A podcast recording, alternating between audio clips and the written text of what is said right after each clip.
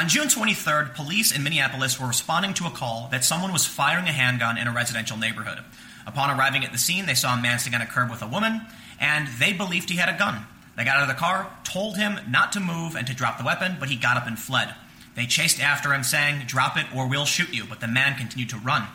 Audio was released where you can hear the man yelling, Please don't shoot me, and saying something to the effect that he didn't do anything wrong. But eventually, this man, he was killed and neighbors, residents, and family members were furious and called for these police officers to be charged. But now, body camera footage has been released and it is totally raw. And you can see that the man did actually have a gun. And after he is killed, police come up and kick the gun away. Even after this, activists and family members are still calling for the police to be charged. So today, the question I have is how does a narrative like this persist? Is it faulty reporting that makes people believe these police were guilty before any evidence had come to light? And how have activists responded in the wake of evidence proving the man did in fact have a gun? And not only that, but he was actually pulling it out of his waist when he was killed. Get started, please head over to patreon.com forward slash timcast to become a patron and help support my work. This is what I do for a living.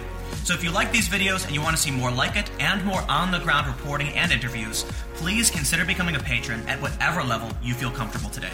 First, the most updated version of the story from CBS News. Minneapolis police release body camera videos in fatal shooting of black man. In a photo, it says, body camera footage released Sunday 29th by Minneapolis Police Department of the fatal shooting of Thurman Blevins on June 23rd.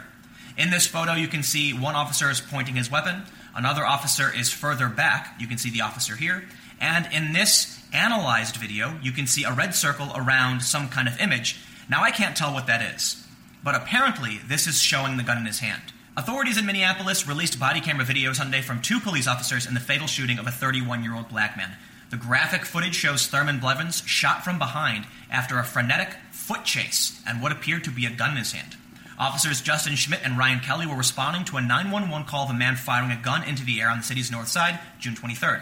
The video shows them pulling their cruiser up and a man, Blevins, seated on a curb near a woman with a child in a stroller, and the officers pull up one says he's got a gun.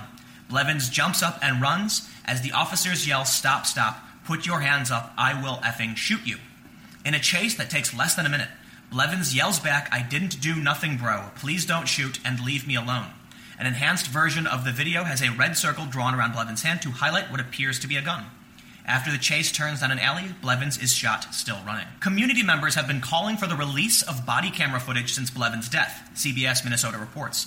Minneapolis Mayor Jacob Frey promised to release the footage once the Bureau of Criminal Apprehension completed interviews with all key witnesses. After the shooting, activists and witnesses were questioning what actually happened. Some people said he was holding a bottle, he was holding a cup that he wasn't armed and the police shot him. Some activists insinuated that the audio release, where you can hear the police saying drop the gun, was an attempt by police officers to protect themselves in the event of an investigation. The idea being that they knew the man wasn't armed, but by yelling drop the gun, they would somehow provide evidence as to the police officer's innocent or justification in the shooting. But with the release of body camera footage, we now know the man was in fact armed, fled from police, and did have his hand on his weapon when he was shot and killed.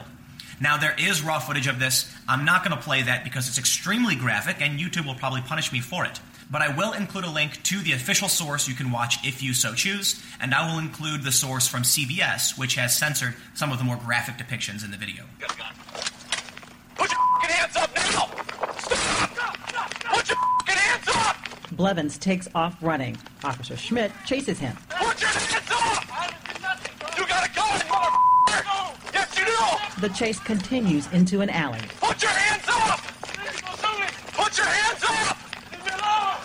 And then gunfire. Put your hands... We're choosing not to show you the fatal shots. The city also released an enhanced video that slows down the images and highlights a gun in Blevins' pocket at the beginning of the encounter and in his hand at the end. In the raw footage, you can see police officers walk up and actually secure a gun. There was a gun reported on scene by police, and in the raw and unedited footage, you can see them kicking a gun away. It would appear that this man Blevins did have a gun in his pocket, presumably, or in his waistband, and when police were giving chase, he gripped it and was holding it in his hand before he was shot and killed, dropping it. The police then came and kicked that gun away. Stories like this happen, unfortunately, all too often. Someone flees from the police, they're armed, and they end up being killed because of it.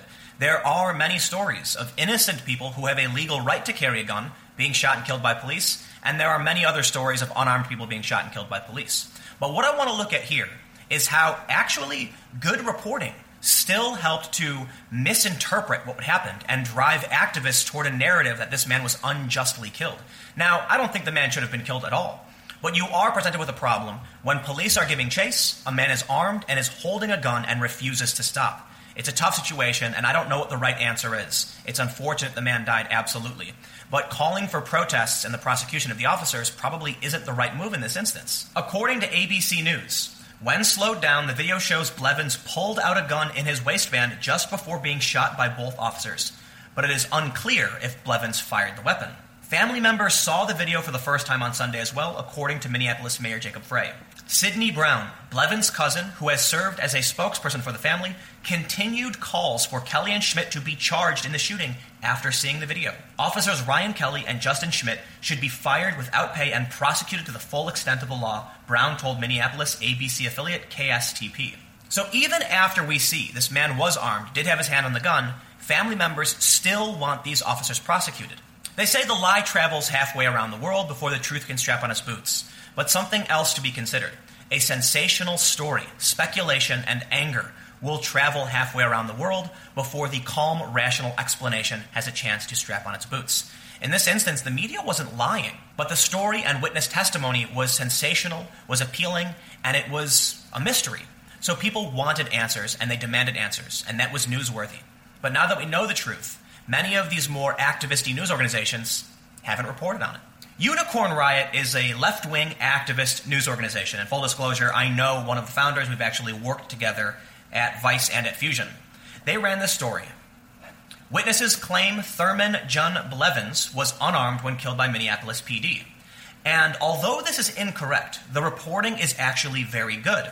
The news crew from Unicorn Riot went to the scene, went to the protest, and talked to witnesses to try and better understand what happened, and what they were told was incorrect but they did their work and they got statements. In the story, they say nearly all of the witnesses we spoke with said the same thing that Blevins was sitting on the curb with his girlfriend, baby, and dog when the police pulled up. They all said that Blevins stood with his hands up when the police got out of the vehicle with their guns drawn and he was tased. He then ran and was shot several times. The only thing that's true here is that Blevins was sitting on the curb with his girlfriend, baby, and dog. When the police pulled up, he did not put his hands up. He did not get tased, and he immediately ran away and defied the orders of the police. They say the narrative that Blevins was armed was inserted into the story from the beginning of the tragic incident based on two 911 calls of a man with a gun in the neighborhood. Some news reports go as far as saying that Blevins was firing his gun while running away. Now, interestingly, Unicorn Riot is framing the narrative in this way. We don't actually know what happened, there was no evidence but they were basing it off of witness statements. So I don't fault them for actually including this. And as I mentioned earlier, I actually think they did a pretty pretty good job in reporting the story. Witnesses and family members say Blevins was unarmed, innocently targeted by police, and was scared so he ran. The whole situation is said to have been a very fast encounter that lasted no longer than two minutes. But unfortunately, witness testimony is not too reliable. They claimed the man was tased. As we saw from the footage, he wasn't. They claimed he put his hands up. He wasn't. It's entirely possible that people in this community are biased and want to support members of their own community against police, in which case the reporters who are going down and trying to do their best are going to get bad information. But what do you do? Do you choose to trust the police or do you choose to trust the family members and other community members? Two groups that are at odds with each other over someone being killed. It's really hard to know what exactly happened. And Unicorn Riot does include an update.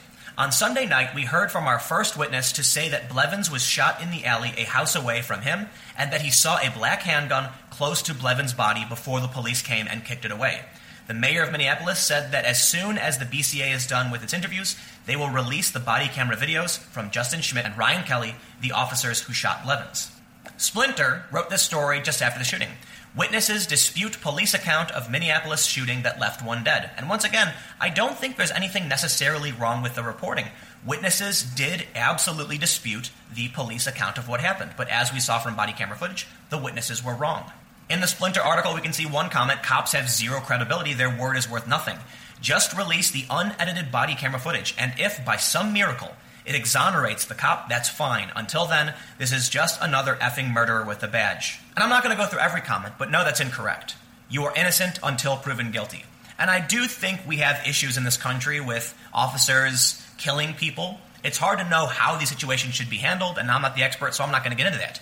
But in this instance, the footage did exonerate the officer, and I wouldn't call it a miracle. I would call it waiting for evidence before we jump the gun and rush to conclusions. And these kinds of stories, these kinds of attitudes, are what drive some of these massive protests. Now, the shooting of Thurman Blevins didn't result in massive rioting like we saw with many people who were killed. But it's important to point out how the media functions in these instances. Local news reporting gets it right and they follow up. But activisty digital outlets will frame the narrative from a certain perspective because of who they trust and don't trust. And that's fine. Getting witness statements is absolutely the right thing to do.